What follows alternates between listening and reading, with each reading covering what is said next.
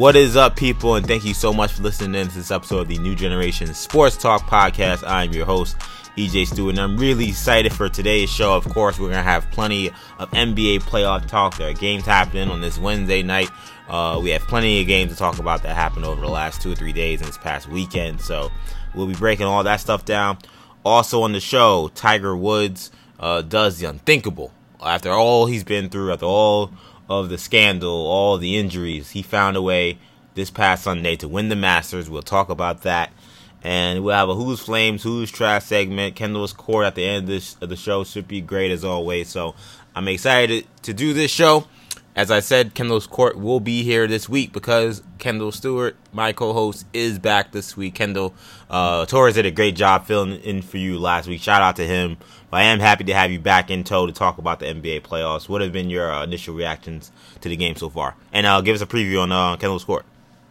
Yeah, you know, shout out to Torres. You know, I I, I was going through some, some contract disputes generation, but you know, I, I, my holdout is over. So uh, I'm back. And that's what tells um, people that you're supposed to just come back and be like, "Yeah, I'm happy to be here. Yeah, exactly. Be here long term." It's, it's, funny. Did you see what uh, Rick Barnes said about uh, the whole UCLA Tennessee situation? I did not. What did he say? I did not hear what he said. It's, it's funny. He said that because uh, obviously Rick Barnes. I don't know if we talked about on the show, but almost went to UCLA. They ended up hiring Mick Cronin, but uh, Rick Barnes had a press conference talking about his contract extension in Tennessee, and he said yeah, basically, I would have been the coach at UCLA had they been willing to pay my buyout. wild. That's like, wild. That, that, that's where I was going to go. And it's like, it's extremely honest. You rarely hear that. What you know, is there any be- is there any benefit to him saying that? I mean, I mean, it's transparent. I mean, he went on to say like, yeah, like I, I, I see my future here in, te- in Knoxville, and you know, I love this uh, community and stuff. But like, the fact that like he was like, yeah, it was, it was a financial thing basically. Because the SEC uh, boosters do not mess around with lack of loyalty, and hearing yeah. that money was the only thing that kept him is a little surprising. He would be that transparent. I'm. It's cool that he was. Uh, shout out to Mick Cronin, by the way, for getting that job. You know, he's someone that we spoke to uh, earlier yeah. in this in the in the off guy. season. Yeah, he, he was cool. You know, he kind of has an image of being, you know, uh, kind of a I, I, I don't know what the, ter- the term is, a hothead, I guess, but he's not that. He, he doesn't come off that way when you talk to him. Uh, no, nah, he was he was very approachable. He was very cool. Um, and man, that's a uh, for me. I at least for me, I feel like that was a well deserved uh, bump for him. You know, I mean he he hasn't had necessarily tournament success, but that guy's has sustained sustained success at Cincinnati uh, for a lot of years now. So um, he kind of comes with that underdog. Kind of comes with that. Uh, don't, don't tell uh, Kenyon Martin uh, that Cincinnati did a good job replacing him. They hired the coach of Northern Kentucky, and Kenyon Martin went on Twitter and was like, uh, "I give Cincinnati a F plus for this uh, for this coaching project." See now, look. I, now I, I, I, we're on a little but tangent he was here. Taping for his guy Nick Van Exel, who wanted the job. Right. I, that is a little weird that Nick couldn't get the job there. But I will say that as someone who's a Miami Hurricane fan, uh, and shout out to our alumni at the at the U. Um, they're awesome. Um, they're so involved in the program. They so care so much about the program. However, I don't like quite understand the I'm gonna bash my school for hiring a guy I don't want thing. Like, I don't know. I just think that like if you want the school to get better, like just immediately saying that oh my school is trash now because they got this coach, like it's not gonna help the situation. Even if like that wasn't the guy you wanted, I don't know. I think there's a better way to like so, some of our Cane alums sometimes are kind of I think gotten a little overboard with like bashing the school, and I think Kmart probably went a little overboard. I mean, it's not to help the new coach of Cincinnati to recruit players when they're the best player from Cincinnati probably in the last 15 years. Unless I'm forgetting somebody is like my school just hired a terrible coach. I mean, yeah. now so much for that that connect. You know, somebody wanted to talk to Kenyon Martin or you know be help Kenyon Martin on the recruiting trail or Kenyon Martin help him on the recruiting trail. That's not going to happen now. So I, I, never quite understood that. But every every it seemed not every, but I, a lot of these alumni was, places, a lot of these alumni do it to their schools. I just don't. I don't get. It seems very much against their own interests. I was only upset we didn't get Nick Van Exel because we were. Uh, we were, we were trending towards having an NBA Jam style uh, college basketball coaching uh, situation. Oh yeah, that that would been uh, that would definitely have been NBA Jam. We had Nick Van Exel, Jerry Stackhouse, you know, Penny Hardaway, Patrick Ewing. Yeah, yeah. I mean, NBA, Very that's, 1990s. yeah, NBA Live, 1998. Exactly. um, but yeah, I'm so happy to have you back on. As you can tell, I'm already excited to have you back on, uh, talking about this show. So let's, let's get the show started. Let's talk about what we plan to talk about at the top of the show, which was uh, the NBA playoffs. So I don't know about you, Ken. I think this has been a really fun playoff so far. Obviously, we're in the first round. Some of these games being played tonight, we can't really harp on really many of these games, with the exception of maybe the Celtic game. If that game goes final, maybe we'll have a quick thing on it. But uh, I want to talk more about the games that are coming up for the rest of the week and the games that we saw. I want to start with the Warriors because uh, they are facing surprising adversity in the first round matchup with the Clippers. The team gave up a 31 point lead. Kendall, there's something up with the numbers 3 1 with this team. Blew a 3 1 lead in the finals, 31 point lead in the first round of the playoffs against AC. That is the biggest uh, comeback from a team in the playoffs in NBA history. Um, they gave a 31 point lead in game two, uh, which obviously ended up being in a loss. Evening their series with the Clippers at one game apiece. DeMarcus Cousins also is now out for the playoffs, adding insult to injury. He tore his quad in game two. Steve Kerr seemed very despondent about the cousin situation, as you could expect, because we all understand that Boogie pretty much came here only to try to win a championship and play on this kind of stage, and his journey is being cut short very quickly and abruptly. Um, Kendall, th- this Warrior series was supposed to be a scrimmage, essentially, for a lot of people. Uh, I certainly had this as a sweep when we talked about it last week with Torres. Do you feel like the Warriors are now vulnerable, given what we saw this past uh, or the earlier this past week, and then with the Cousins injury? Um, vulnerable. I, I mean, I would say in this series, I don't think so. You know, I mean, I think they, I think we all would imagine that they could turn up the juice, um, win at least one road game in LA, if not both, and uh, regain home court advantage. And I find it hard to believe LA is going to be able to win two in Oracle.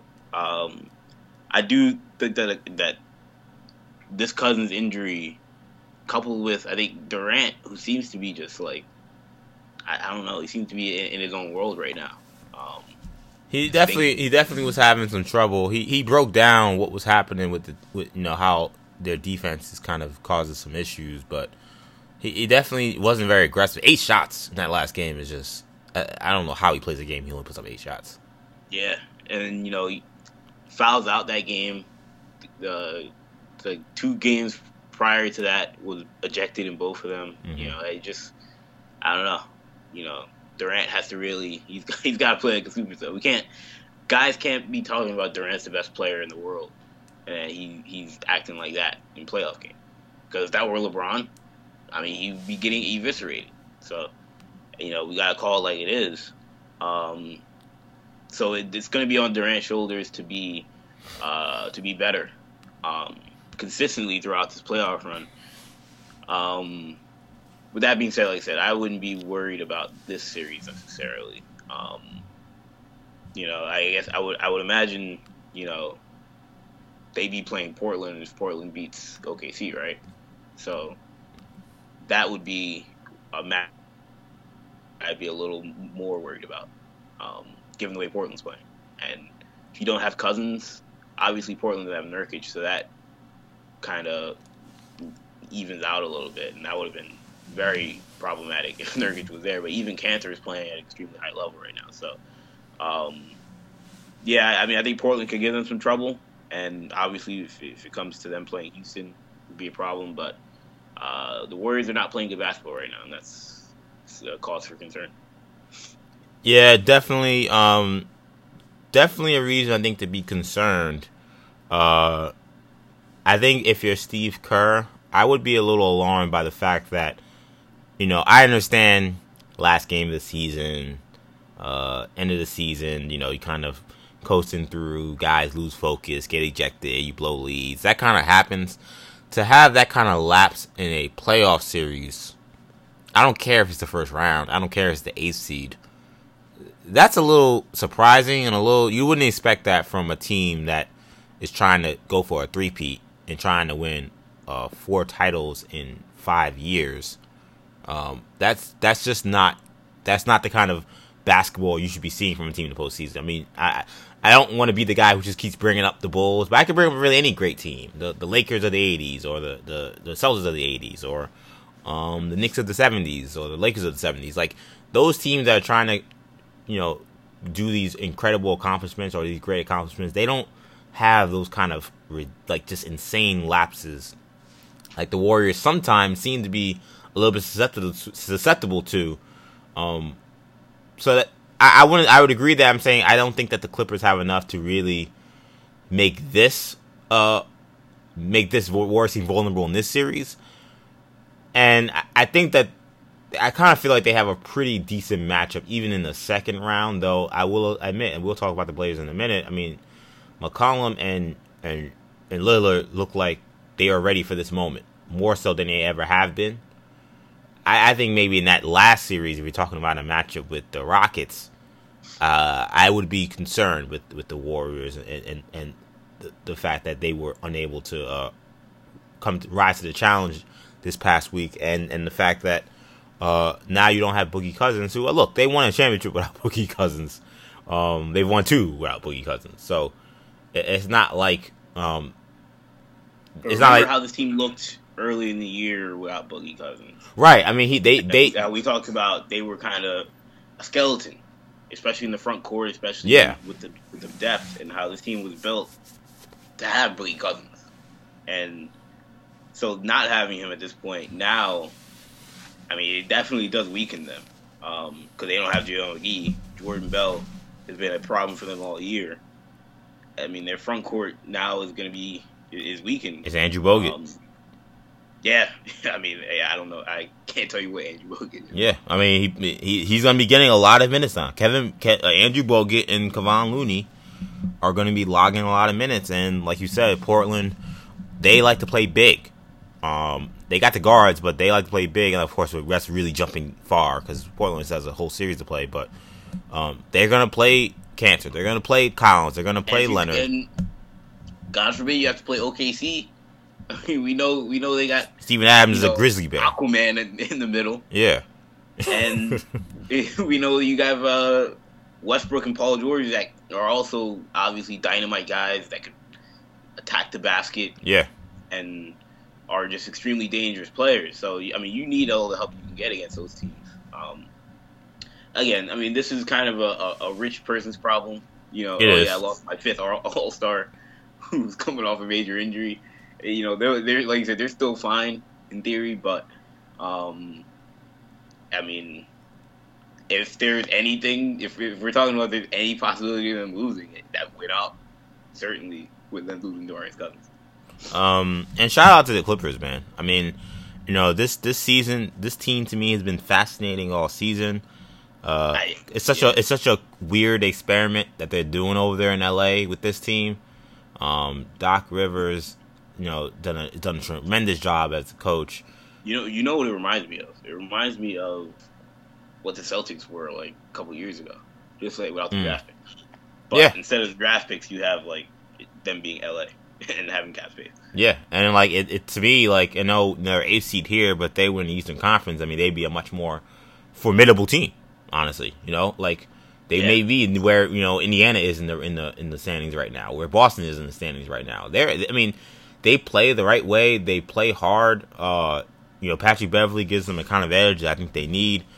Uh, Lou Williams to score on anyone. Gallinari's had a really strong year, and they're rookie guards. I mean, how about the end of that game? You got Shai Gilgeous handling the rock, driving it and kicking it to another rookie, Landry Shamet, who cold as ice drains that three to give them that go ahead lead. I mean, one guy they drafted, another guy they traded for it seems like everything that Fra- Lawrence Frank and I, I want to mention Lawrence Frank because we always keep going to Jerry West, and of course Jerry West is a mastermind and he deserves a lot of credit. I, but, La- but Lawrence Frank is the the vice president of this team, and he's doing a tremendous job. We got to put some respect on Lawrence Frank's name. I never thought that he could be this kind of basketball executive, but right now he's looking like he may be a better basketball executive than he was a head coach, and he was a decent head coach, but. Yeah But I mean, I mean, this is a, a, a masterful job he's done putting together this team.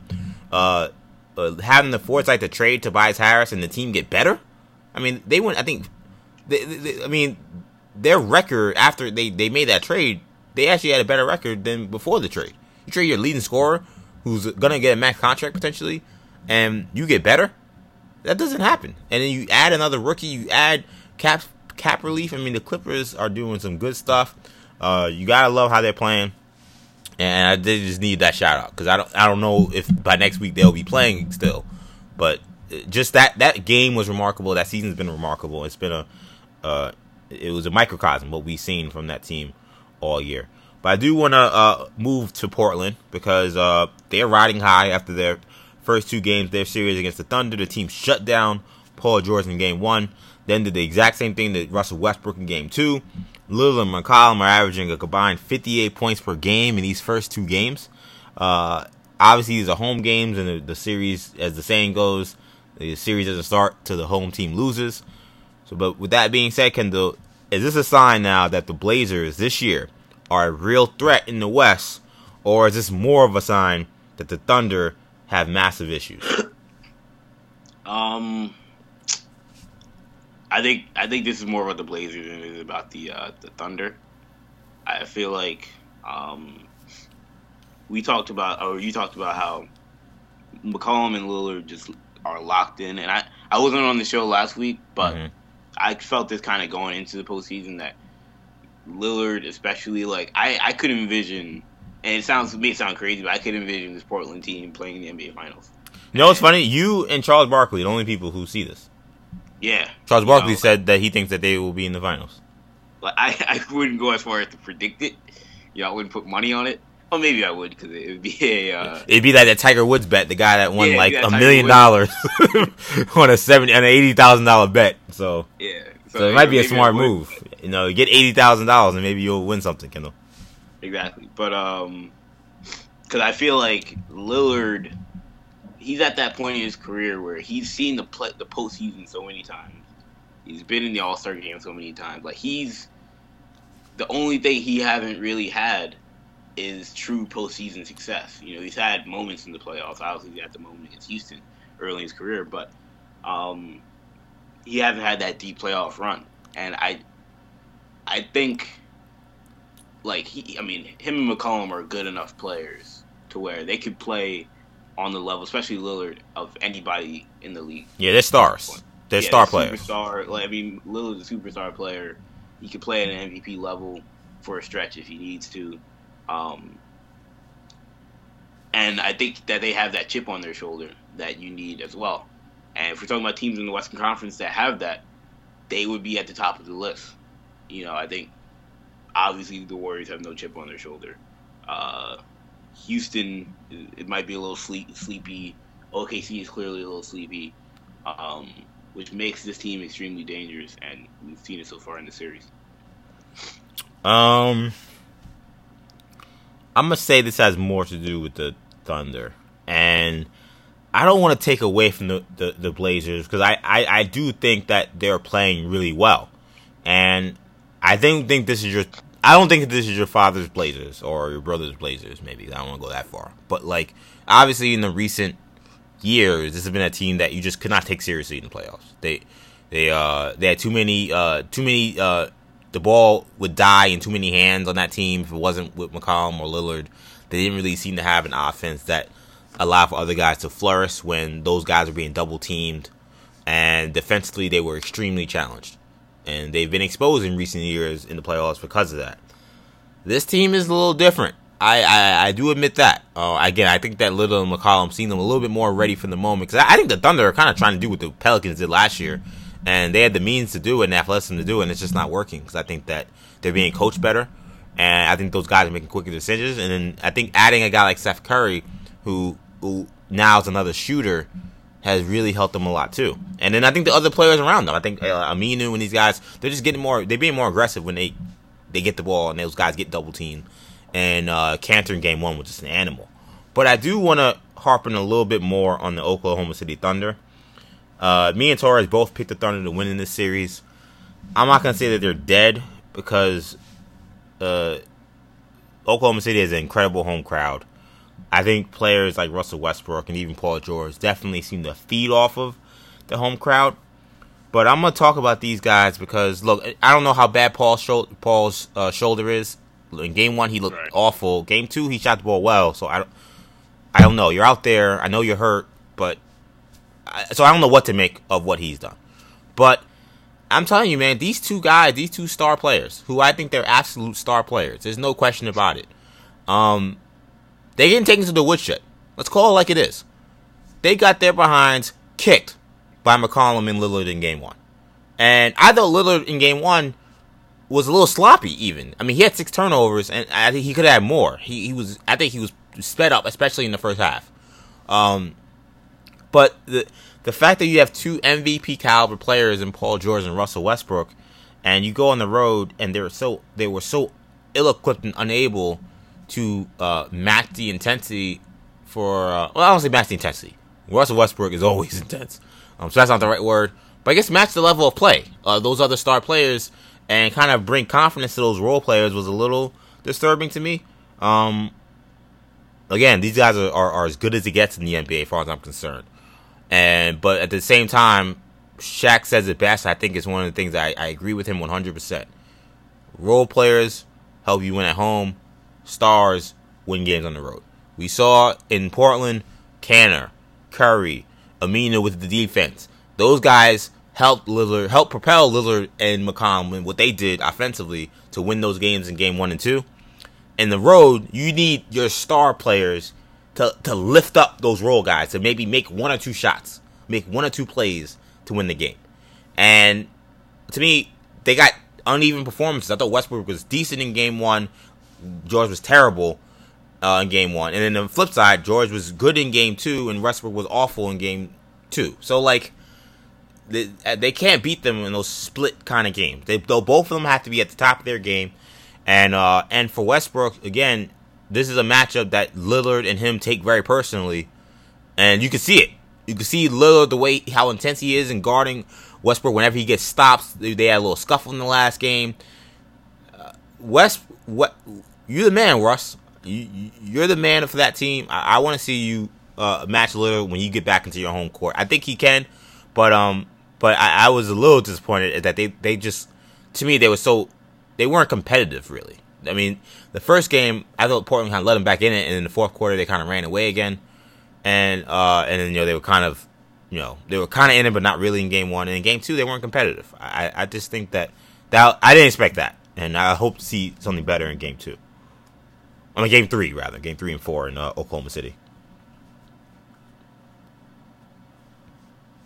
Yeah, no, I mean, I feel like. uh they're in a, they're in a situation where, I, you know, I definitely feel like Paul George's health is cer- certainly a um, concern because that that's an explanation for why you know they've struggled because we I mean we know that Paul George, especially uh, midway through the year, was playing at an MVP level and was probably the, most instrumental factor in their success. Uh, so if he's not right, um, that that would certainly uh, certainly explain why OKC is struggling. Um, but we also have to remember OKC is a tough team at home. And they are. When this when this series flips to Oklahoma City, I would not be surprised if uh, it evens out at two two. I wouldn't be surprised either. I wouldn't be surprised either, which is kind of why I'm putting it more on the Thunder because I feel like I don't think the Blazers are this. They look way better than the Thunder in these first two games. To me, they look way better. Uh, Thunder didn't crack 100 points in either game. I don't think they're that much better than the Thunder. Think they've played that much better than the Thunder, which means the Thunder gotta gotta rise to the occasion. And I, I you know, in fairness to to Russ and Paul George, while I don't think they've played great in these games, I, the role player, I mean, they gave them nothing. Uh, Jerami Grant, you know, he's shooting what twenty percent from the field in these games. I mean, he averaged thirteen points for the season. He's averaging six now. He's shooting twenty percent from the field. Uh, Dennis Schroeder, thirty-one percent from the field in these games. That's not that, that's that's just not going to get it done. I, I think no, uh, I think Nerlens Noel played really well. I think he gave them really good minutes, but they're not getting. They got zero help from those other guys. I mean, you know, Adams does what he does. He was fine, but I mean, Schroeder, Jerami Grant, Terrence Ferguson, Markieff Morris, you got him in the trade. He was nothing in these first two games. I mean, they got to do something, you know. And I, like I said, well, I do think that the Stars got to be able to lift those guys up, it's hard to lift up what they've been providing. They've been providing zero, and that's not going to get it done. Um, let's move on and talk about the some of the rest of these series. So, uh, higher seeds Philly, Toronto, and Denver each needed to win game twos at home to even even up their respective series. Uh, the Sixers and the Raptors had monster second halves to pick up their first playoff wins this postseason, while Denver needed to come from behind uh, uh, win, and that included a, a big quarter from uh, Jamal Murray in the fourth uh, to even their series with uh, San Antonio. Of the higher seeds, Kendall, which of these teams you, do you feel like is most in trouble heading onto the road now that they no longer have home court advantage?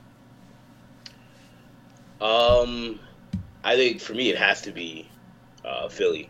You know, I think even though they're the ones that probably made the largest statement in Game Two, um, I think you know you look at Toronto, and I'm not concerned about Toronto. I think Toronto had a you know, they had a, a poor game one. You know, TJ Augustin, uh, DJ Augustin played out of his mind. Um, it w- it wouldn't be an NBA playoffs if Toronto didn't face some ridiculous adversity in the first round. Yeah, yeah, of course. uh, um, so uh, you know, they, they I think they got by. You know, can they win a game in in Orlando? Absolutely. Can they win two in Orlando? Absolutely. so I wouldn't be concerned about them too much. Um, uh, when you look at um, uh, Denver, Denver is the other team that I have some concern level for, but I the question that I have with Denver is just what's their like. It, I feel like a lot of their struggles come from them not having been in this position yet, mm-hmm. and you know what's their you know, no matter how good you are in the regular season, if you have little to no postseason experience, that this this moment is a lot different. And you know, I think once they get adjusted to that, I think they'll start to play better. Um, because they obviously have way more talent on paper than San Antonio does. Um, Philly and Brooklyn is the one where I think schematically Brooklyn I think could give Philly trouble. Um, and we saw it in game one uh, Philly had to play. I mean, game two was a must win for them, so of course they were going to come out guns blazing. But game three is going to be a huge game as well. Because if Brooklyn wins that one, then they're not a fluke.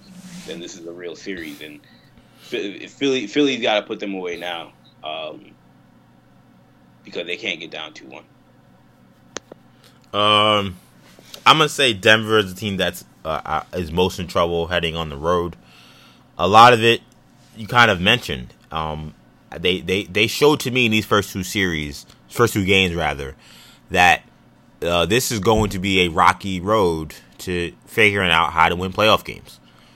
I agree. We talked about it. I, I talked about it. Um, yet last week. I I thought that this was a team that I put on upset alert because it's bad enough being a, a team with essentially all rookies when it comes to the playoffs. Obviously, you know, they they're not rookies, but all, almost all the guys in their rotation, with the exception of Paul Millsap, have zero experience in the postseason. And that's not nothing. That, that's a huge deal. I don't care how talented they are. And, and I think, to me, honestly, we, we saw that a little bit with Philly when it came to the second round, uh, the playoffs last year against Boston and you know Miami was so bad they didn't they weren't a match. But when they faced a team with any kind of experience, even though the talent seemed even or even maybe tilted towards Philly, they just didn't know what they were doing and they didn't know how to win those games. Denver to me looks similar. They look like a team that kind of didn't know how to get the game to be played the way they'd like to play it. San Antonio has controlled the pace. Um, their defense against the Spurs, especially in the first half of Game Two and all of Game uh, Three, at Game One, I think has been subpar.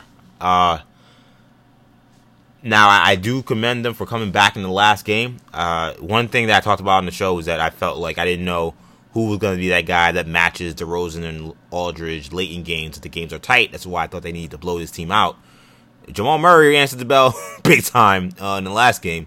Maybe he is that guy, but uh, this game now you're going on the road. These games were really tough at home. Now you're gonna tell me that this team that has no experience, that struggled in their first two games, is gonna figure it out in an extremely hostile environment against a, a team that now thinks that they could beat them, a team that knew they just had to get one game on the road, and a crowd that thinks is gonna smell blood. I think they're gonna know, oh, you know, we thought we were gonna be doomed against a first round matchup with the Rockets or with the Warriors.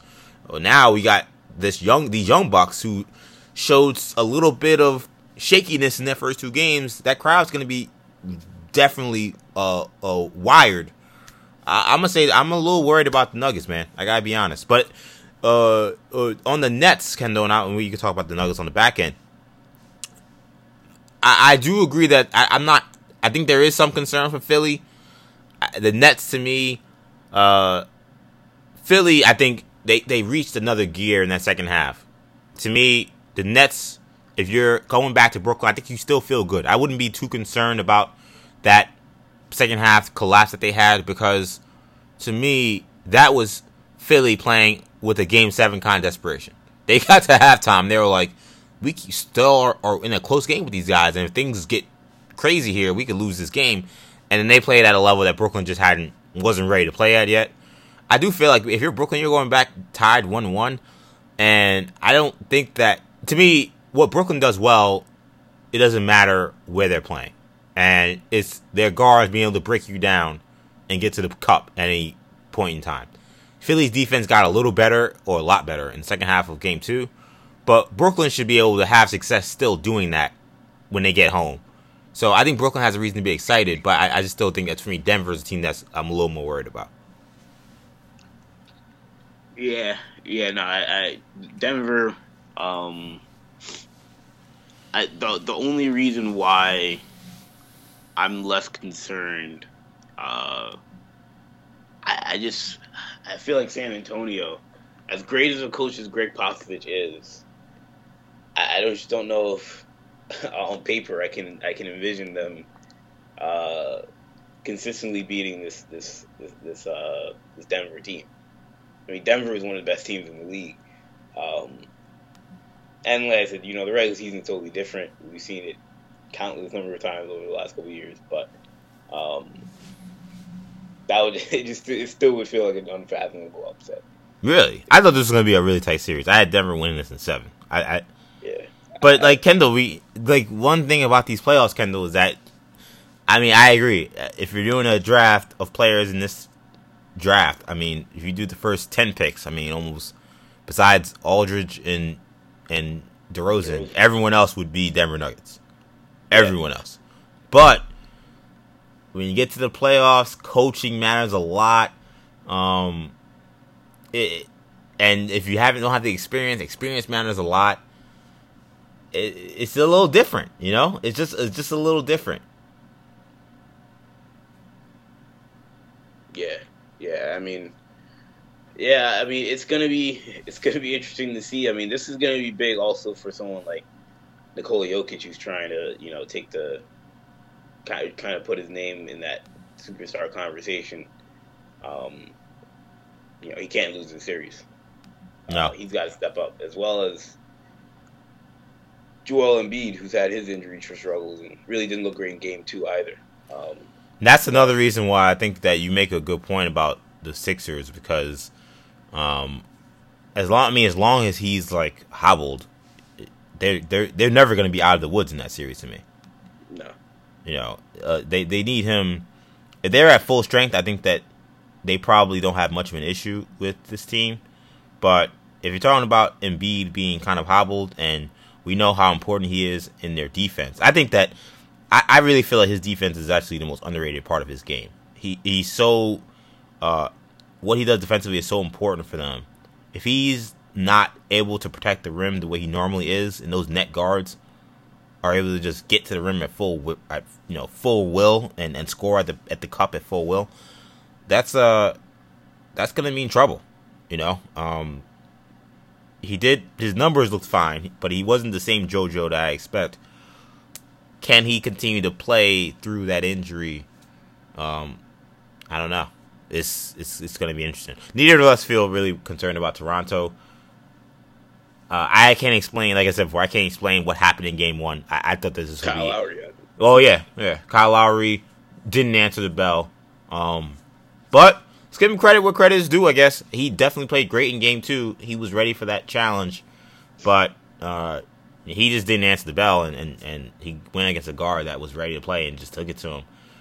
That's that's going to be the interesting thing about that team. Is I you know I have them coming out of the East, but he he's he's so important to them, and yet he's so unpredictable in the playoffs. I mean, he's one of them, like I I can't think of a guy that I can remember in recent history that was like this. That was that good, but like in the playoffs, you, you didn't know he literally could score zero and wouldn't shock you.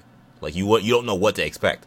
He's like that pitcher in the regular season who's great in regular season, but in the postseason, I mean anything can happen. He could get shelled in two innings. Like Lowry is a, or he could throw a no hitter. Like Lowry's had great games in the postseason. He's had game winning shots. Like you know, it's it's it's he's a complete complete wild card. I thought with um Kawhi being so much more of a dominant force in that team that maybe Lowry's uh, erratic nature would not be as much of a, of a factor. I was dead wrong. That it was a huge factor in Game One, and it, it cost them. So we'll see what happens. But um, yeah, your Celtics are up 2-0, Kendall. They they just won. They uh, they needed to come back in that game. It was what's unfortunate for Indiana, Kendall, to me is that they just they just don't have. I just don't think they have a chance. Um, now, to be fair, again, things change. Sometimes you go on the road, and like I said in the last week, I think Boston. They go on the road and they start messing around, I can see them losing two games too. But for them to win, for Indiana to win this series, it's gonna be really hard. Not really having a plan when they get late in these games. And it happened here. They had a lead. There's no reason why they shouldn't have closed this out. But they just don't have a plan of how to attack teams when the game gets nip and tuck in the fourth quarter.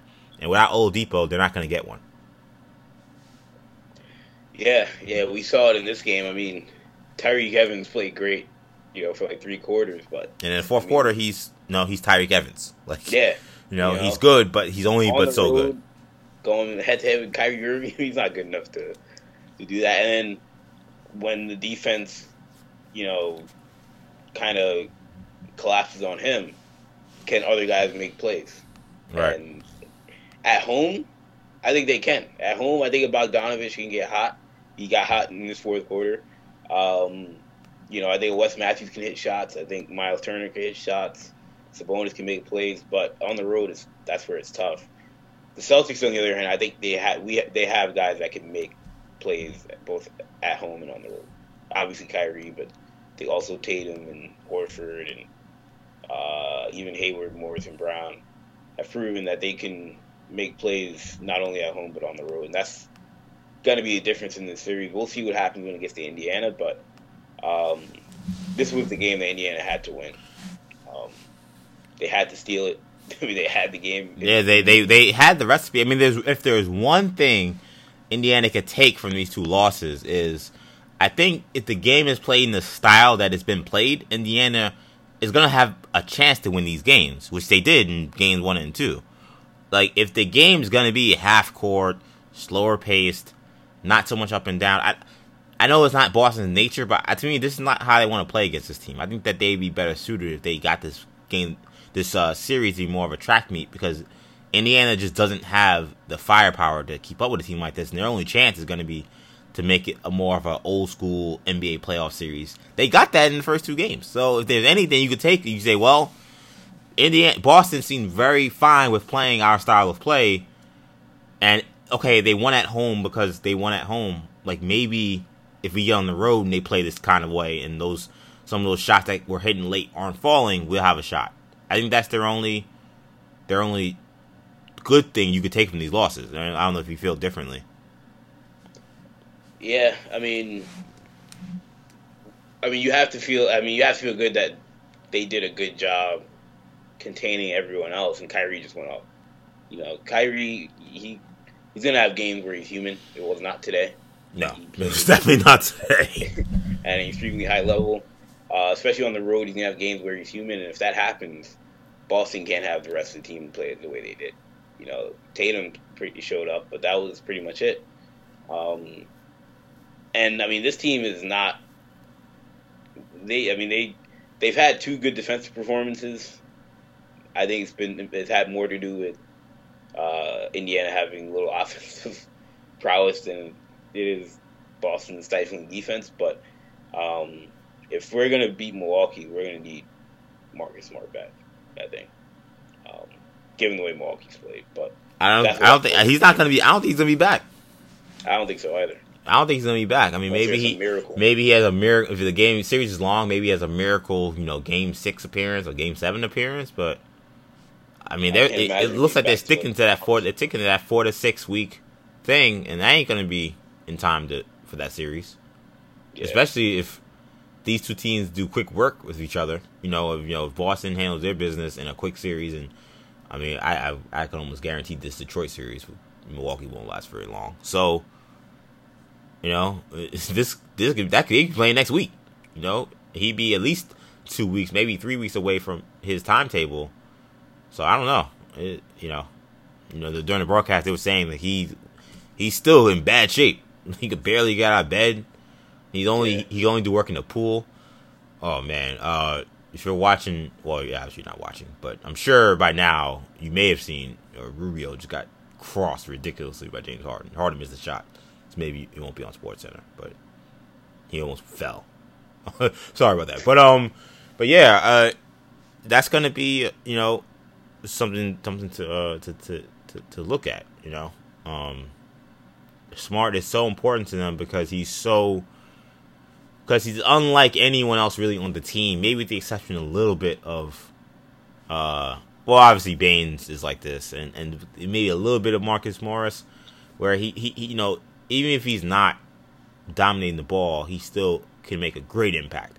Where I would say maybe Baynes can have a minimal impact despite not really being an offensive player. I mean, Smart can change the game with not being really an, a, a, a, an offensive player out there. And the other guys need the ball. They all need to be able to be contributing in scoring to really have any kind of impact. So uh, that kind of series against uh, against Milwaukee, where you know the game they're going to spread you out, they're going to try to dribble, drive, penetration, kick it off of threes. You're going to need a guy who can cover people and stay in front of people and not worry so much about their own shot. They're going to need him. I agree. Uh, let's uh move away from the NBA playoffs.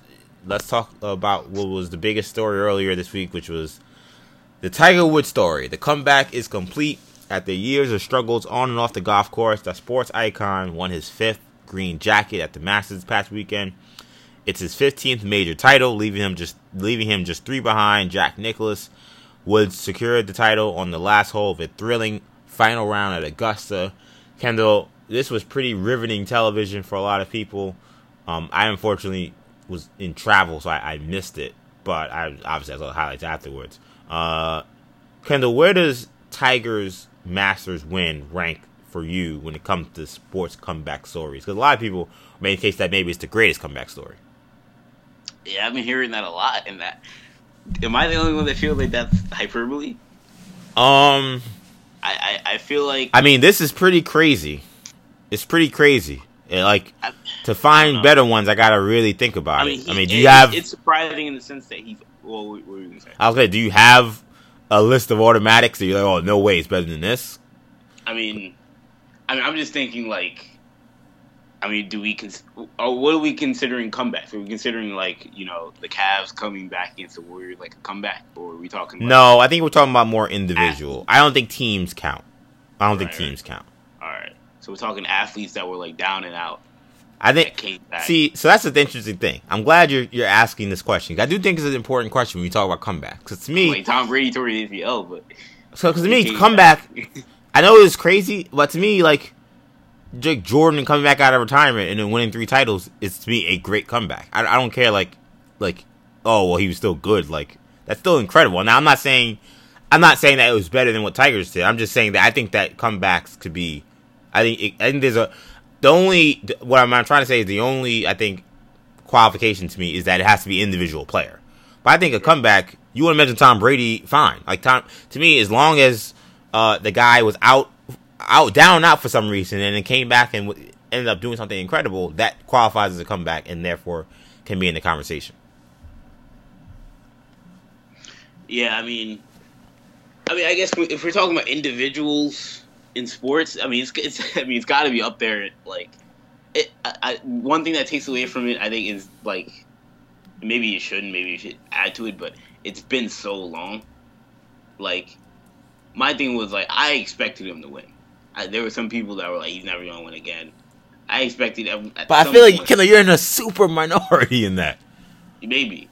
Like, they expect him to I'm, win. I'm not even saying like three, four years ago. I mean, like if you've been following the last year or two, he's been playing a lot better. Yeah, clearly he's been a threat. You know. Yeah. he's had a lot of top five, top ten finishes in major tournaments. So it was like it's not. It wasn't like it's unfathomable that he could win a, a tournament. Um. So my so in that regard, that's where I'm like, I mean, the comeback's kind of already been complete. The fact that he's even, you know, pushing the win, but, um, I mean, recent history. I mean, you look at. I mean, Derrick Rose coming back to being a, you know, uh, solid, very very solid NBA player. Impressive. Uh, yeah, but to me, like Rose, as great as Rose, Rose's comeback has been, like to me, like the equivalent like, of Tiger Woods would be if Rose came back and won the MVP. Yeah, or won an MVP. You know, like that. So that's where I see, like, yeah, that's that's impressive. Um, because he obviously, for anybody that's been following, him, I mean, he was with a shell of himself for like five years. So, um, so maybe I, mean, I guess now I'm kind of putting my own perspective. I do understand where the where the hype around this situation is. Um, I guess for me, I just never completely wrote him off. Mm.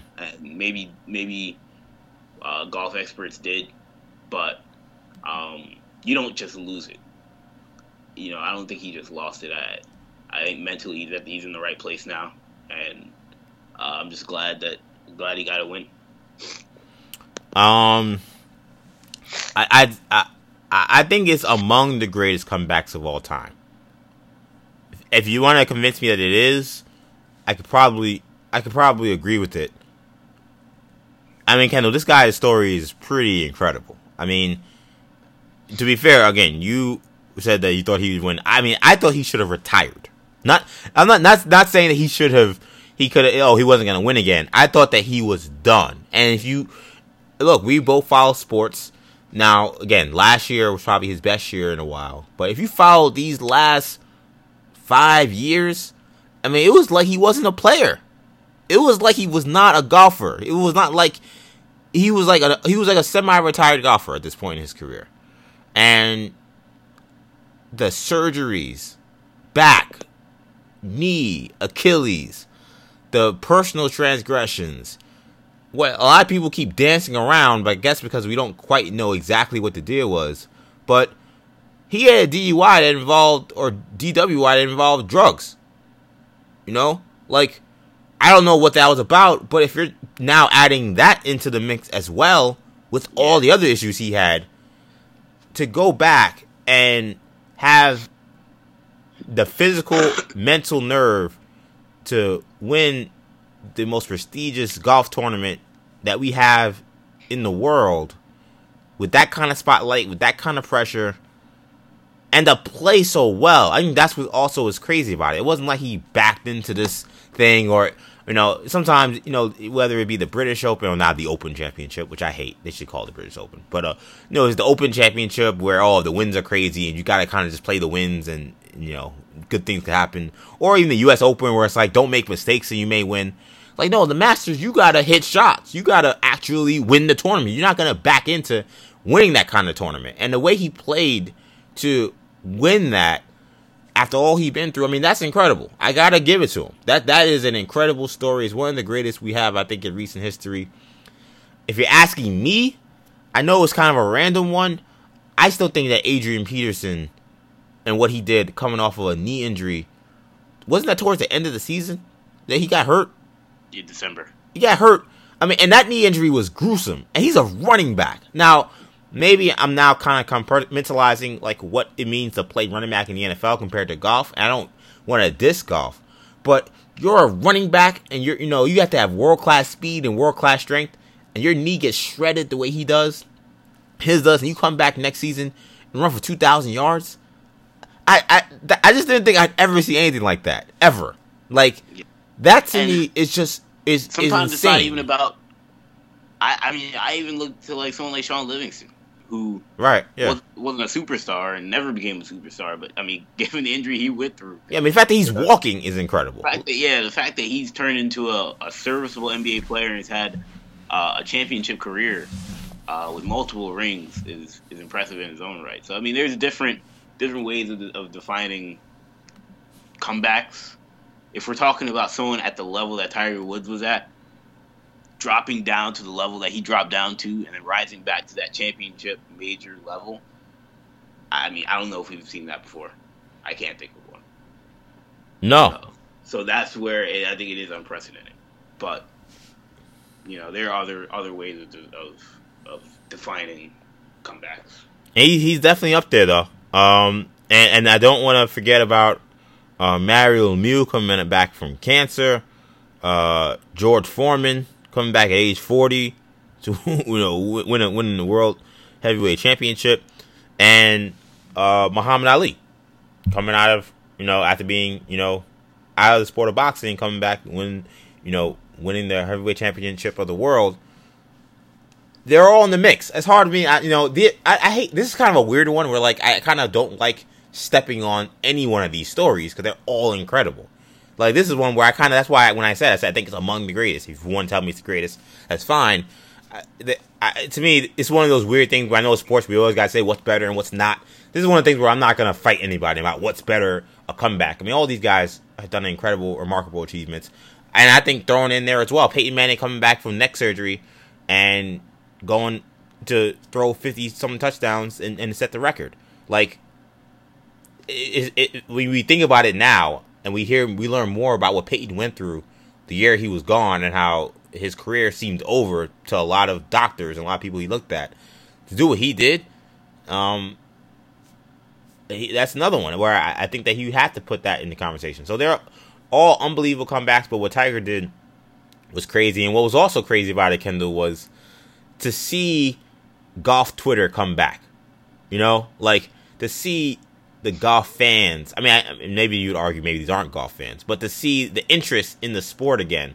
And, and it, it, felt like 2006 again. I mean, I remember yeah. when the interest was like this, and to see it just disappear, and we all knew what it was, but like, it's not like we actually act, actively talked about, man, why aren't we, you know, talking more about these golfers and stuff? It was like, well, Tiger's not part of the picture.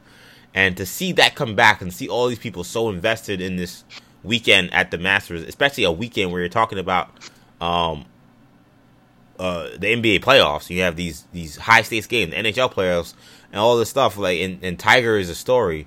It was it was remarkable. Um, it was absolutely remarkable. Shout out Tiger Woods. He's one of the great. He, he's one of the greatest athletes of my generation. One of the greatest athletes I've ever seen. To see do what he did, it was it was it was special. No question about that. All right, Kendall, we're at the point of the show where we do who is flames, who is trash. I'm gonna let you go first, Kendall, because normally I'm the one who starts it off. So Kendall, uh, let's just let's each do flames, then we'll do trash. So so who was flames for you this week? Flames for me this week, EJ, was the NHL lottery. Okay. Um, now it's a little story time for uh, the listeners. um, this was I can't I can't give you the year. Um, I want to say this was uh, let's say it was 2014. You know, I'll say it was 2015.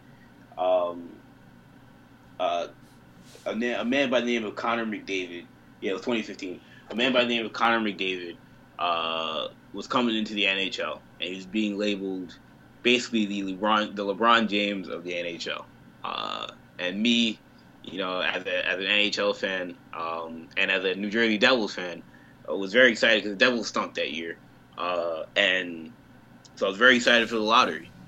Uh, the two prior years, the Edmonton Oilers had won the, the lottery. So I'm thinking, all right, he's not going to Edmonton, even though they were also bad at that, at that time. Uh, so I watched the lottery, and Edmonton wins the lottery for the third straight year and end up drafting Connor McDavid, uh, who goes on to be a superstar now in the NHL. Um, at that point, I was like, I'm done with hockey. I can't follow it consistently. This thing's rigged. You know, the Devils, we're never going to be awarded anything because we're in New Jersey and, you know, screw Gary Bettman and whatever. Uh, fast forward to now, and I'm back because the New Jersey Devils were just awarded the number one pick in the NHL lottery. Uh, you know, we're, we're poised to, to draft, you know, American forward Jack Hughes. Uh, I'm excited.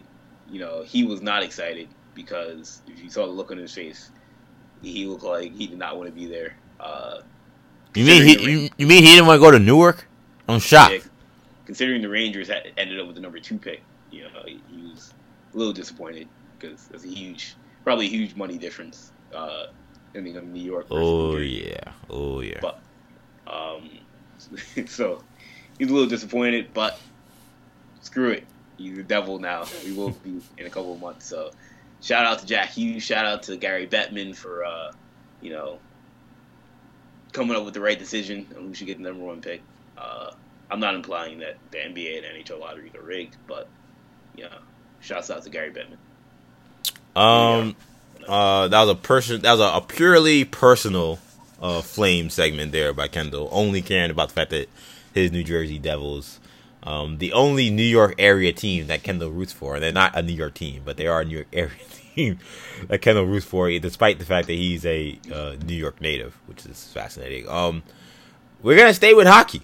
Um, I'm gonna do my flame segment. I'm gonna say it's the NHL playoffs. I, I, gotta give a shout out to my to my good friend uh, uh, Jason Bisnoff. Shout out to him. He's been on the show plenty of times. He's a huge hockey fan. He's always making the case to me that the NHL playoffs are better than the NBA playoffs is a fight they will have to the end of time. I'll never give in. But what I will say is that these playoffs have been lit as they usually are. Um, but there was history made.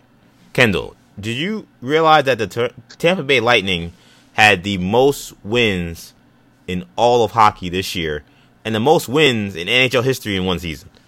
They also never lost three games in a row all season. And yet they got swept Kendall swept in their first round matchup against the Columbus Blue Jackets, the last team to get into the playoffs in the Eastern Conference. The, I know the hockey's kind of weird, but it's the equivalent of the eighth seed if you're following uh, the NHL or the NBA rather, or you know the NHL. It's it's like the eighth seed in the NBA. It's it's it's absolutely insane to see that this happened. Literally, no one could have seen this coming. But that's the kind of thing that happens in. Oh, I can't say it's the kind of thing that happened in hockey it's never happened. But the hockey playoffs are completely and utterly unpredictable. And this is just another sign of that. I don't know what to say. I mean, Tampa Bay was a team that looked unbeatable and looked like a team that could very much be hoisting the Stanley Cup.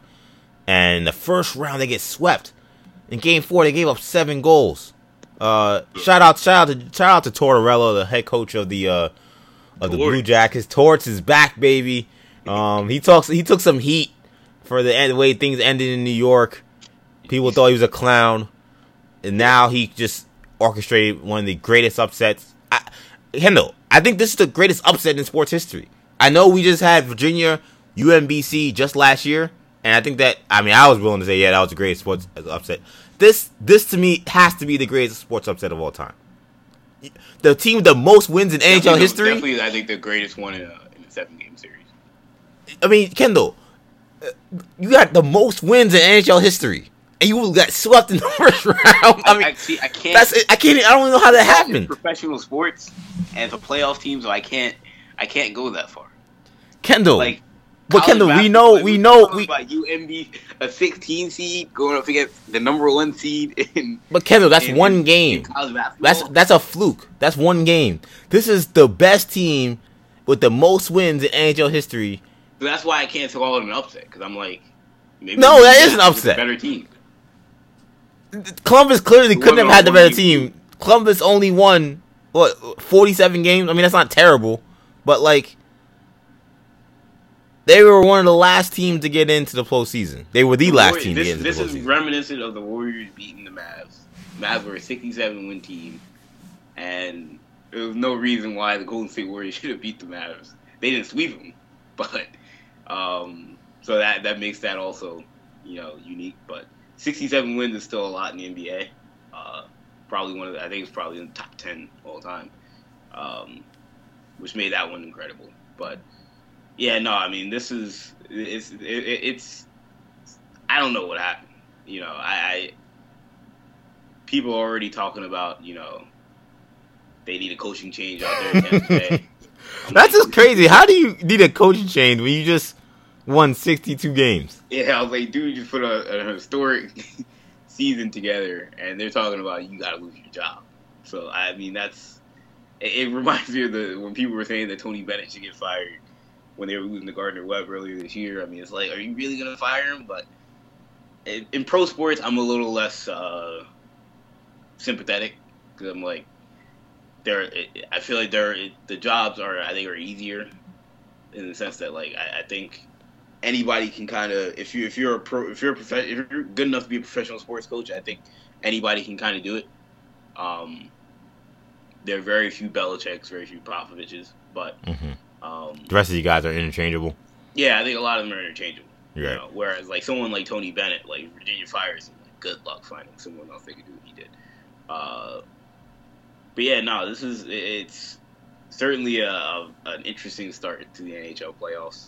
Um, I, I mean, I, I also did you see uh see uh the the Flyers hired uh Vigneault. So, so yeah, good week for former Ranger Ranger uh, head coaches. And shout out to the shout out to the New York Islanders. They swept uh, Pittsburgh in the first round. Uh, I am a Ranger fan, but because I am not the super hockey fan that most Ranger fans are, I don't really hate the Islanders. I've never seen them play in the playoffs, so there's. I mean, I like to beat them when we play against them, but otherwise, I, I you know, they're playing well. I, I, have nothing against them. I've been, I've actually only been to Islander games. I've actually never been to a Ranger game. So, uh, and shout out to Elise Swick. She's the, uh, the, the, the stadium or the arena host for the New York Islanders. I work with her in New York One. She's cool people's. So uh, shout out to them. They got they swept uh, Pittsburgh, and now now that, Ta- that Tampa Bay's out of it, anyone can win these. You know, I mean, obviously Columbus could feel like, well, we could be anybody. But now I know New York has got to be excited. Uh, Boston and Toronto are locked in a really tight series. Either one of those teams could see themselves now uh, uh, uh in the Stanley Cup final. So the playoffs, as usual in the NHL, creating a lot of drama and a lot of excitement. Uh, Kendall, I'll toss it back to you now for trash. So, who was trash this week? Trash this week, EJ. Uh, I'm going with LSU basketball, the LSU basketball program. Um, pretty simple. You know, we've talked a lot about LSU basketball because of the whole Will Wade scandal and, you know, him being caught on a wiretap offering a, uh, a, a, a bleeping strong offer to a recruit. in quotations, uh, according to the FBI, according to the sources uh, close to the FBI who saw the transcripts. Um, so, you know, Will Wade was put on leave, you know, uh, but that leave is now over. He didn't coach the NCAA tournament, but he's back. He's been reinstated, uh, and he's hitting the recruiting trail. You know, and for me, it's it's uh, it, it makes no sense you know, he they've already talked. You know, yeah, you know, he's going to meet with you know a couple of five star recruits. I'm just like, this is this is madness. That this guy was literally caught. There, there, there tape out there. Are transcripts out there. This guy offering money to to a player's uh, inner circle, and he's still coaching. And look, look, there are legalities to this. You know, apparently, seems as if LSU kind of was put in a caught between a rock and a hard place where was like, look, we can, uh, we can fire him without cause and have to pay him a lot of money. We can't really fire him with cause because there's no real evidence. It's just hearsay at this point. And Will Wade says he didn't do it. So I mean, you know, it, it, that kind of situation they're at right now is until their uh, real evidence comes up, they can't really do much with it. Um, I mean, my thing is, look, if you're if you're a program that has any guts, then I mean, one either you pay the dude or you or or you leave him suspended. And they didn't want to do it, and I understand it. Um, but you just have to understand the the AD Joe uh, uh, Alleva resigned Yeah, today as well. yeah. He's So- like, I'm getting the hell out of here. He's, now he's like Yeah, an assistant. he's like, now, he's, now he's an assistant to the president for donor relations. So I'm like, Yeah, okay. He's, he's like, get my name off this. I mean, it's an embarrassment to, to think that Will Wade could still be coaching college basketball. And, I mean, it's not surprising because Sean Miller is still coaching in Arizona. Bill Self still coaching in Kansas. Um, you know, Bruce Pearl was just coaching in the Final Four a couple weeks ago. So it's not like it's not it's impossible to fathom, but um, it still just shows you where we're at in college basketball. I mean, Sean Miller and Will Wade are literally uh, going to be testifying in front of a jury, in, like in a couple weeks, and they're they're being reinstated, but they're also going to be recru- uh, they're also going uh, on the recruiting trail. It's it's an embarrassment, but I mean that's where we're at in college basketball. Yeah, college basketball is. I mean, when it comes to this like cheating situation, I think it's at a. I think it's at a point where I just don't. I, I think it may be at its lowest point because It's for me, it's the toothpaste uh, analogy, where you know the toothpaste has come out and you can't get it, you can't put it back in. yeah, I mean it's just like I, I don't know how this ever goes back really to being normal to me because I mean guy Will Wade just I mean he he be done you know and because of various things in his contract he had to be fired with cause and fact that you know he hadn't technically been fired had you know hasn't technically been any evidence against him that's been presented officially yet. Uh, and now he's the head coach and but how long is that going to be? You know i don't know. This is just like to me I, I don't think he's going to be their coach this season. I still think they'll end up having to get let him go. Because like you said at the end of the day this information is going to get out one way or another. We're going to find out one way or another if Will Wade's on wiretap talking about paying players. And if he is he can't keep the job but the fact that he even still has a job at this point is crazy. But it's also crazy that players aren't getting paid. So really, what he's doing, like, as bad as it is, like how bad is it? I, I don't know. It's a complete mess. It's a complete mess. You And, can't like, even keep up. I can't even keep up with how I feel about this job. stuff. Will we keep his job, but Javonte Smart, who has no business entering the NBA draft, feels probably feels the need. I got to enter the draft. Yeah, he said I gotta get out of here. because I'm they're never gonna play me again, and that that's a shame. Because and look at Silvio De Sousa. He doesn't end up like him at Kansas, who was suspended two years, Mm. and Bill Self could do whatever whatever he wants, and it's like, well, look, talk to my lawyer. you know what I mean? And it's, Yeah, it's ridiculous. But you know what? The difference is Kansas is paying Bill Self a lot of money. You know, LSU is paying Will Wade a lot of money to coach their team, and they're not gonna. They can't fire him without clear evidence, and they don't want to fire, or at least without having to pay him, and they don't want to pay him to do nothing. So they're like, all right, we'll pay you to we'll pay you to coach basketball until we're told we can't. but then again, we're also kind of But missing they the can't whole. do that with Silvio De Sousa. They could, they can't. De Sousa can't say, "Look, you're paying me," because you're not. But also, that's the thing, though, Kendall, that we're also missing is that the, the schools are in on it. Like it's all rigged. Like Right. what the school is gonna discipline their own guy for taking part in something that they know he's taking part in, that they want him to take part in, so they can get good players. Like the whole thing is a complete sham. I mean, it is a complete sham, and like you said, the coaches have all the protection in the world behind million dollar contracts, and the players are the ones who are uh, surprise, surprise, being exploited, and they're the ones who have the most exposure if things go south, and we've seen that time and time again. Even the coaches that do get in trouble, they find themselves somewhere else. Frank Haith, just as soon as as soon as anything looks like it might be hairy, he just gets makes millions of dollars at another school who wants Frank Haith because they know he can coach and they know he can get good players. Uh, but that kid who was at that school who may have taken that money, who may have had that situation, he meant his eligibility might be in jeopardy. He may not be able to play college basketball again. It's uh, it, it's messed up, man. It's it's really messed up what's happening at LSU is messed up, and like you said, I don't know. Like I said, rather, I don't know how it gets fixed. I don't know if it does. Staying on college basketball, my Flames is St. John's. St. John's basketball, to be particular, because Kendall, it's been a really, really rough week for my Johnnies. Chris Mullin and the school parted ways in what's being what was described as a, a, resignation from Chris Mullin, who has been going through a really rough time. His brother just passed away, um, so shout out to Chris Mullin. But he was at odds with the AD by most reports. The AD apparently wanted to fire him initially. That ended up not happening. He ended up making a statement saying that Chris Mullin was a head coach, and Mullin days later said, "Nope, I'm gone."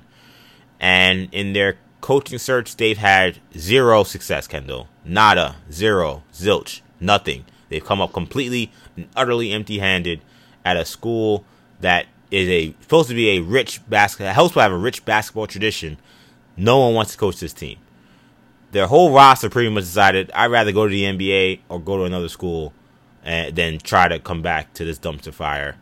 Um, so the whole team pretty much gutted, no head coach, and they can't seem to get someone to get take the job. Bobby Hurley was very much connected to this job. It seemed like a foregone conclusion that he'd be the head coach of St. John's. All of a sudden, he says, "Nope, I'm staying at Arizona State." We were like, "Okay, that's weird." So then, like, all right, well, now who's the next guy? Apparently, they were very close to getting Porter Moses, Mo- Porter Moser, I'm sorry, head coach at Loyola Chicago, took them to the Final Four last year. He decided he'd rather coach at, I'm going to repeat this again, Loyola Chicago over St. John's University. And this has been uh, a really bizarre situation, and it led St. John's booster Mike Repole. I think his name's Rapole. It could be Rapoli. I'm not sure because it could be Italian. He's a New Yorker, so that's my assumption there. Uh, to go on to Mike Francesa, WFAN. Shout out to Francesa, the, New York sports pope, as we call him in, in, the city, to give what many are describing as a uh, legendary interview. Uh, he's uh, obviously, like I said before, St. John's alum, a billionaire. He owns a BodyArmor sports drink. He is uh, the school's biggest booster, and he is outraged at the school. He says that the current environment at St. John's is, quote, toxic. He is calling for the president, Bobby Gem- and Vice President Joe Oliva to step down. He called the current, uh, uh, he said that this is no longer a New York laughing stock. We are now a national embarrassment. He said that Bobby Hurley wanted to come to St. John's, but that the university lowballed him and that it needs to pay the three to four million dollars it takes to get a respectable coach, which is fascinating because Porter Moses was say Porter Moser. I don't know why I keep saying that. Um, he was making comments about, oh, you can be rich but stay at home. It's very interesting considering everyone's saying St. John's is lowballing coaches. So, was he actually lowballed, or he's just running that line to his people back in Chicago so they can feel good about him coming back?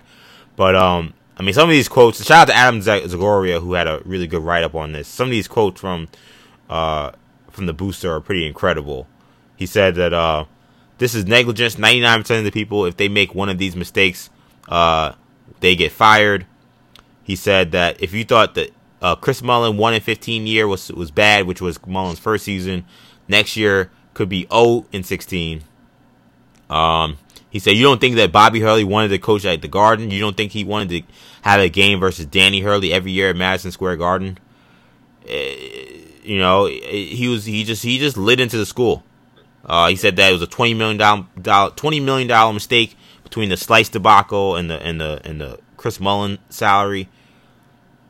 It's hard to disagree with anything he's saying. He said they should have hired Danny Hurley in the first place, and that uh, he knew Mullin was going to be a disaster. That probably more crystal ball there, but now he definitely looks right in that standpoint. But Kendall, I, just had to make my I had to make St. John's trash. It makes me sad. I I, I grew up right right around St. John's. I, my dream was to play basketball for St. John's. I think a lot of kids, you grow up in Queens, that's your dream to play basketball at St. John's. And to see the program after coming off an NCAA tournament appearance somehow be at rock bottom. I don't know how that happens, and it seems to happen every time. Every single time this team, I mean, we haven't gotten tournament that often. The last two times they made the NCAA tournament, immediately following that was rock bottom. So the fact that they're in the exact same position they was after they fired Steve Lavin, and now they can't even find a, a, a respectable replacement for him, it's just a mess. Yeah, I mean, the name I brought to you beforehand. Uh, I mean, you have to look at you have to look at Rick Pitino. I mean, said he'd be interested in the job uh, if the Southern District of New York gave him an apology for ruining an innocent man's name. That's what he said. See, Rick Pitino. See, he he's bluffing. He's never gonna come here because one, he's he's he's he ain't coming back to the states. He's overseas. He did that on purpose. And when you're saying crazy statements like that that you know aren't gonna happen, that means you know you ain't coming here because he knows yeah, he's in serious like trouble. Yeah, exactly. That's that's like somebody saying like, uh, yeah, you know, like, you know, yeah, I, I I'd uh I'd run for president, but only if you know they also only if they offer me a million dollar salary to do it. Like, well, it's not gonna happen. So what you talking about? Like, he also went on Twitter to adv- adv- he uh to advocate for uh, Mark Jackson to get the job. So I don't know. Pitino's Twitter is actually very interesting. Uh, oh, it is. Yeah, it is. Shout out to Rick Pitino. it is. Yeah.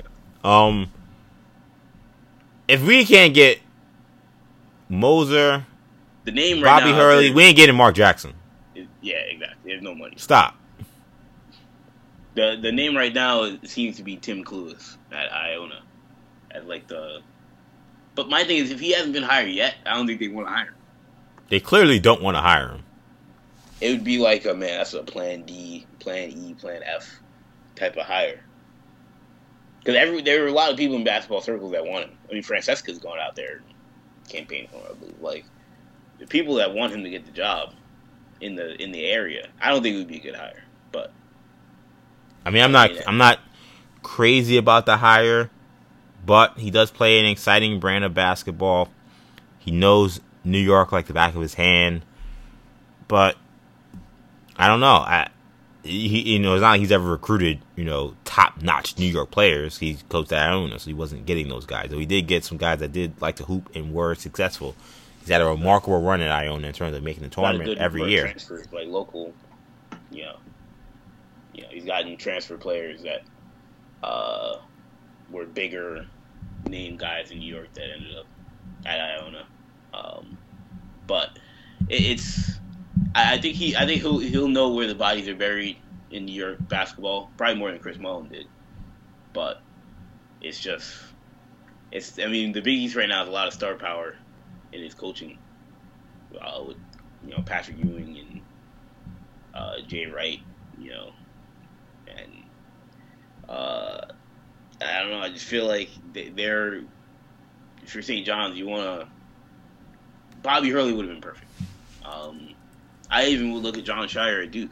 You know, you can't get like the big name guys. I mean, that would be somebody that like I would look at. Maybe he's not going to take it. I, I mean, I, I would, I would take it if I were him. But this is just a, it's, it's a bad situation. And what's unfortunate is that they got Mike Cragg from Duke, um, and the fact that you know he's this this one guy saying that Craig is not the guy who is going to be to blame for this. Because it's interesting, because obviously he's a booster, so so I, am taking him. I'm taking him very seriously because the people with the money always need to know what's going on, and the way he's kind of describing this, the way I see it, is that Craig didn't want Mullin. He wanted to fire him. Perhaps the school because they knew it would be costly, and we're not going to be in the business of wanting to hire another big name coach. Didn't want him to do that, so he maybe he backed off. Mullin got word that he didn't want him, so therefore he backed away and said, "I'll just quit." And then when Craig went after the guy that he had planned to go after initially, Bobby Hurley, and was reneged, then all hell broke loose in this coaching search, and that's kind of it seems to be how this has gone down. Um, Another guy that's trying to put his name. In but it's ring. really, really, really terrible. Another guy trying to put his name in the ring for uh, for St. John's is uh, Metta World Peace. So. Um, look, if they can get they can get anybody to coach at this point. I, I think I would be surprised. Well, guys, would, guys would play for Metta World Peace. I, I I don't I don't know. I'm look. Shout out to Metta World Peace. I'm not going to be the parent who's letting my 18 year old, 17 year old kid play for Metta World Peace. I'm not doing it because Metta World Peace is not just your head coach. I mean, he you gotta be a leader of young men, and I'm just saying. I love Metta, but uh, I think he's gotten he's grown a lot in his time, but I'm not putting him in that position to lead my 17 and 18 year old kid. That's not happening. Like, it's uh, I don't know. It, this whole thing is just a debacle because, first of all, I, first of all, it's a debacle that you have this booster going on Mike Francesa, like airing out this crazy dirty laundry. Like, even that shows that even if it's not as bad as he's saying it is, it's still really bad because the fact that they can't even keep their own own house in order. Because at the end of the day, the boosters are part of the house, and they can't keep their own house in order. That this guy has feels the need to go on Mike Francesa and just blast the entire school. It shows that there's a lot wrong going, go, a lot wrong going on there, and it's uh, it's a problem. I, I hope that they can figure it out, but it looks like St. John's could be in for another long season, and that's a shame because New York City is uh is in a better place with St. John's basketball is uh is, is hot. Anyway, Kendall, let's get to the end of the show. We're at the Kendall's Court portion of the show. So, what do you got for us? Yeah, so uh, while we were doing this show, or right before we went on, uh, the NFL schedule was released. Um, uh, the, the, season will start uh, not with the Patriots, but we will be starting uh, Thursday, uh, September 5th, in Soldier Field for what I believe is, I want to say it's like the 100th meeting, maybe between the Bears and Packers. I, I think they're looking at the number, but um, uh, we will be seeing the Chicago Bears uh, versus the Green Bay Packers in Chicago. Um, I, I, mean, I think that's an interesting game. Personally, I mean, I'm a Vikings fan, so I don't really care who wins. But I, I think the Packers are going to be an interesting team to follow this year. Uh, new head coach. you want to see how the floor and you can see if Chicago with a one. Hey, can can you just broke up a little bit there? Can you just go back uh, a little bit? Yeah, I mean we will see that we have that week one matchup between Green Bay and Chicago, first game of the season in Soldier Field, and it's going to be interesting because you have a new coach in Green Bay, uh, Matt LaFleur. Uh, you want to see how they how he messes with Aaron Rodgers, and with Chicago, um, it's going to be interesting to see if they are a one year wonder or if this is a sustainable if they have if they can have sustained level of success because we've seen other teams with a similar profile to this Bears team, i.e. the Oakland Raiders and Jacksonville Jaguars have, you know, a year where they're really good and then they fall apart. So you hope that's not the case with this Bears team. But um, also we have the Patriots playing the Steelers week one. Sunday night football should also be interesting, and then Monday night, uh, uh, the uh, Saints hosting the Houston Texans and the Oakland Raiders, led by Antonio Brown and Jon Gruden, will be playing, will be playing the Denver Broncos. EJ, I'm sure you've had a chance to look over some of the schedule. Is there anything that uh, stuck out to you? Well, look, I'm excited about uh, the Jets. Obviously, I'm a Jets fan. Uh, I'm excited about the Jets schedule a lot of uh, a lot of games to kind of uh, circle on the calendar. Obviously, the the week two Monday Night Football matchup between the, the front of the Browns is gonna be really exciting. You got what was one of the better Thursday night games last year between the Jets and Browns, uh, where you know you had the you had you know Baker Mayfield come off the bench and and spark that comeback. These are two of the best young quarterbacks in the NFL, in Darnold and uh, and um, and uh and, and Mayfield obviously, and of course it's the return of Odell Beckham to MetLife Stadium. Obviously he's not against the Giants, but it is a a, a big game nonetheless. So I'm excited for that one. Uh, let's see. Um, and I'll tell you what, you're talking about also, I think week 16, the, the Jets play against the Steelers as well. So that's a, a matchup between uh, Le'Veon Bell going against a team that he refused to play for in uh in uh in Pittsburgh, so it should be a, good game as well. This is gonna be a, a fun season. You know, I, I think that last season the Patriots win the Super Bowl, but now you're having all this turmoil with whether or not uh, the Patriots can repeat without Gronk. They did sign uh, Demaryius Thomas. I don't really know what he is at this point with all the injuries and stuff he's been through, but but it seems like if he goes to the Patriots, he's gonna find a way to produce somehow. So I wouldn't necessarily put it past him.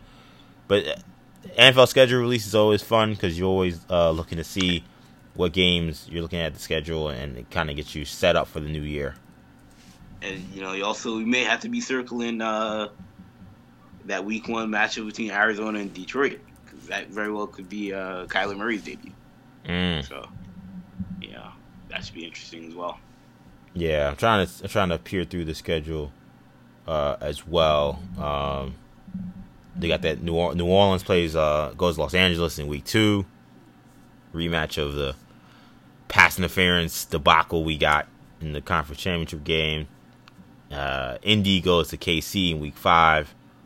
KC plays New England on the road in week 14. There's a lot of good games, man. This is obviously it's NFL, but it should be should be a good season. Um, Remember how they and I I can't tell let, let me look at uh, let me look at the Monday night schedule real quick. But we've talked a lot about the NFL seems to be changing their philosophy of like they, they put like their best games are Sunday night games, yeah, or Sunday night and just during the day, you know, yeah, during the regular package, yeah, before you get NFL Sunday ticket. Um, they put the worst games on national TV. Uh, yeah, I'm looking at the Monday schedule now. Uh, so right. yeah, I mean, I'm trying to circle them. Uh, yeah, I mean, uh, there. I don't, I don't, see, I don't see two, like all these like incredible matchups. These yeah, Titan week two Browns Jets not not good. Bears Redskins not good. Bengals Steelers all right. Browns Niners could be good, but not guaranteed. Lions Packers and Patriots Jets and Dolphins Steelers and Cowboys Giants I mean, at that point of the season could be bad, but it's marquee names. Seahawks Niners could be good, could be eh. Chiefs Chargers, I would say that's, that's a good game. game. Uh, Ravens Rams should be a good game. Vikings Seahawks should at in Seattle should be good. Eagles Giants should be interesting. I mean, it's decent. I, I don't think they're blatantly they're not blatantly putting bad games. I mean, the one thing I noticed, Kendall, is it seems like the first half of the season they're stacking you with teams that maybe you want to see on national TV, but like you don't expect them to win anything. Right. And in the second half of the season, you definitely start to see playoff teams. You know, yeah. with the exception of the Giants, all the other teams could very well make the playoffs, starting from the Cowboys Giants in November fourth. Then you got Seahawks, Niners, Chiefs, Chargers, Rams, Ravens, Vikings, Steelers, Seahawks. Then Giants again, Giants, Eagles. I don't know why Giants on national TV all these games. I don't, I don't know what that's about. Are they trying to torture us? I guess they, they, they do they know something that we don't know? Do they know something we don't know? The Giants to me look like one of the worst teams in the NFL. So what? Dwayne Haskins could be the quarterback at that point. I get. Yeah, if, if I guess. They don't draft a quarterback, then that's. Then I be, do we trust Gettleman to give us what we want? The NFL would be foolish to, to think that Gettleman is going to give them what they want. if they've known anything about this guy, is that he's going to do whatever the hell he wants. So predicting that he's going to do the right thing and get a quarterback, I think would be insane. That's why they're putting the Giants on this many national TV games. And I feel like by the time we get to the season, I think there's going to be a future trash segment where I'm doing my segment talking about how I don't understand why the Giants keep being put on Monday Night Football. It's another night where I'm going to be watching Raw or NBA action because I ain't watching the Giants late in the season when they're three and ten going into Philly. That's not going to be a game that I'm looking forward to. Yeah, yeah. I mean, the only way to salvage is salvage if we see Kyler Murray or, or Drew Lock or Dwayne Haskins playing uh, quarterback, which also is a good se- a good uh, segue to uh, you know plug our new YouTube video. It is. Shout out to our new YouTube video. Shout out to us. Um, go check out our YouTube video. A YouTube video. Uh, we're talking about the NFL top quarterback prospects who we think should be the first quarterback selected It's a really cool video we did. It's on our YouTube channel, New Generation Media. Make sure you subscribe to our channel, like our video, give a comment who you think uh, should be the uh, this first quarterback selected. But yeah, I think it's a really dope video. I'm really excited for it. Uh, I'm just peering Kendall quickly through the uh, Sunday night schedule, and it's the same thing I said before. Like Sunday night games are they're all monsters. I mean, you know, Steelers, Patriots, Falcons, Eagles, Rams, Browns, Saints, Cowboys, Chiefs, Colts, Chargers, Steelers. Every game I've seen so far has a team that's probably gonna make the playoffs. Eagles, Cowboys, Packers, Chiefs, Patriots, Ravens, Vikings, Cowboys, Rams, Bears, Seahawks, Eagles, Saints, Falcons, Patriots, Texans, Seahawks, Rams, Vikings, Chargers, Chiefs, Bears. I mean, that's night and day between what we're seeing on Monday Night Football and what they're putting on Sunday night. Do you, do you want the Thursday night schedule? Sure. Might as well do it, this will be in all the national TV games. Um, so the, the Thursday night schedule, uh, according to uh, this is uh, Sporting News. Uh, I guess it's starting from week four. Um, Eagles at Packers, uh, good game. Rams at Seahawks, good game. Giants at Patriots, eh, decent matchup. Uh, Chiefs Broncos, okay, I'm fine with that. Chiefs at Broncos. Uh, Redskins at Vikings, eh. Niners at Cardinals. Uh, I mean, Cardinals have number one pick, so I'm fine with that. Chargers at Raiders, fine with that. Steelers at Browns, yes. Colts at Texans, and I think it's a good game. No, it's could be it was a playoff matchup. Yeah. You know? Uh, Cowboys, Bears, good game. Jets, Ravens. Yeah. I mean, not not bad. Again, I don't think they're blatantly putting terrible games on national TV. No. I mean, they got They killed. were. I feel like they were in the last couple of years. Yeah, because they're trying to get everybody on national TV. So you were getting your your yearly Jacksonville Jaguars national TV game, you know, and uh, and you know, you, man. I think, I think they, I have that theory that they were they were pushing uh, what you call it, pushing Sunday ticket. how do you think they're pushing Sunday ticket like that? They want, oh, you want? They think people like, like they put the good games on right? Yeah, it's regular, like regular television. yeah, like you're not guaranteed to get the best game of the week. if you want to watch, I mean, they do it this year, week two. You want to watch Rams Saints, like you, You you don't you don't live in the West Coast, or you yeah, don't live in out the market. you don't live in the Bayou. You might want to pick up that Sunday ticket, fam. It makes sense. It, it wouldn't be a terrible business model because I guess they feel like Monday Night Football and Sunday Night Football on Thursday night are gonna get numbers regardless. yeah, like, people gonna watch them. like they know- they've been sadly mistaken. yeah, I think they feel like they have a baseline for those for those ratings for those nights. So they're like, well, just give them whatever, and we'll see what happens. Uh, I'm glad to have you back, Kendall. It was a fun show this week. Hope you guys enjoyed it. Um, like Kendall said, make sure you check out our YouTube channel, New Generation Media, where we have that new video up on the top NFL draft quarterback prospects. Next week's the NFL draft, so um, hopefully we'll have a show before to talk about it. Maybe we'll get Rob DeRay in here to help us out. Uh, make sure you catch all of our shows on the New Generation Podcast Network on SoundCloud, iTunes, Stitcher, and TuneIn.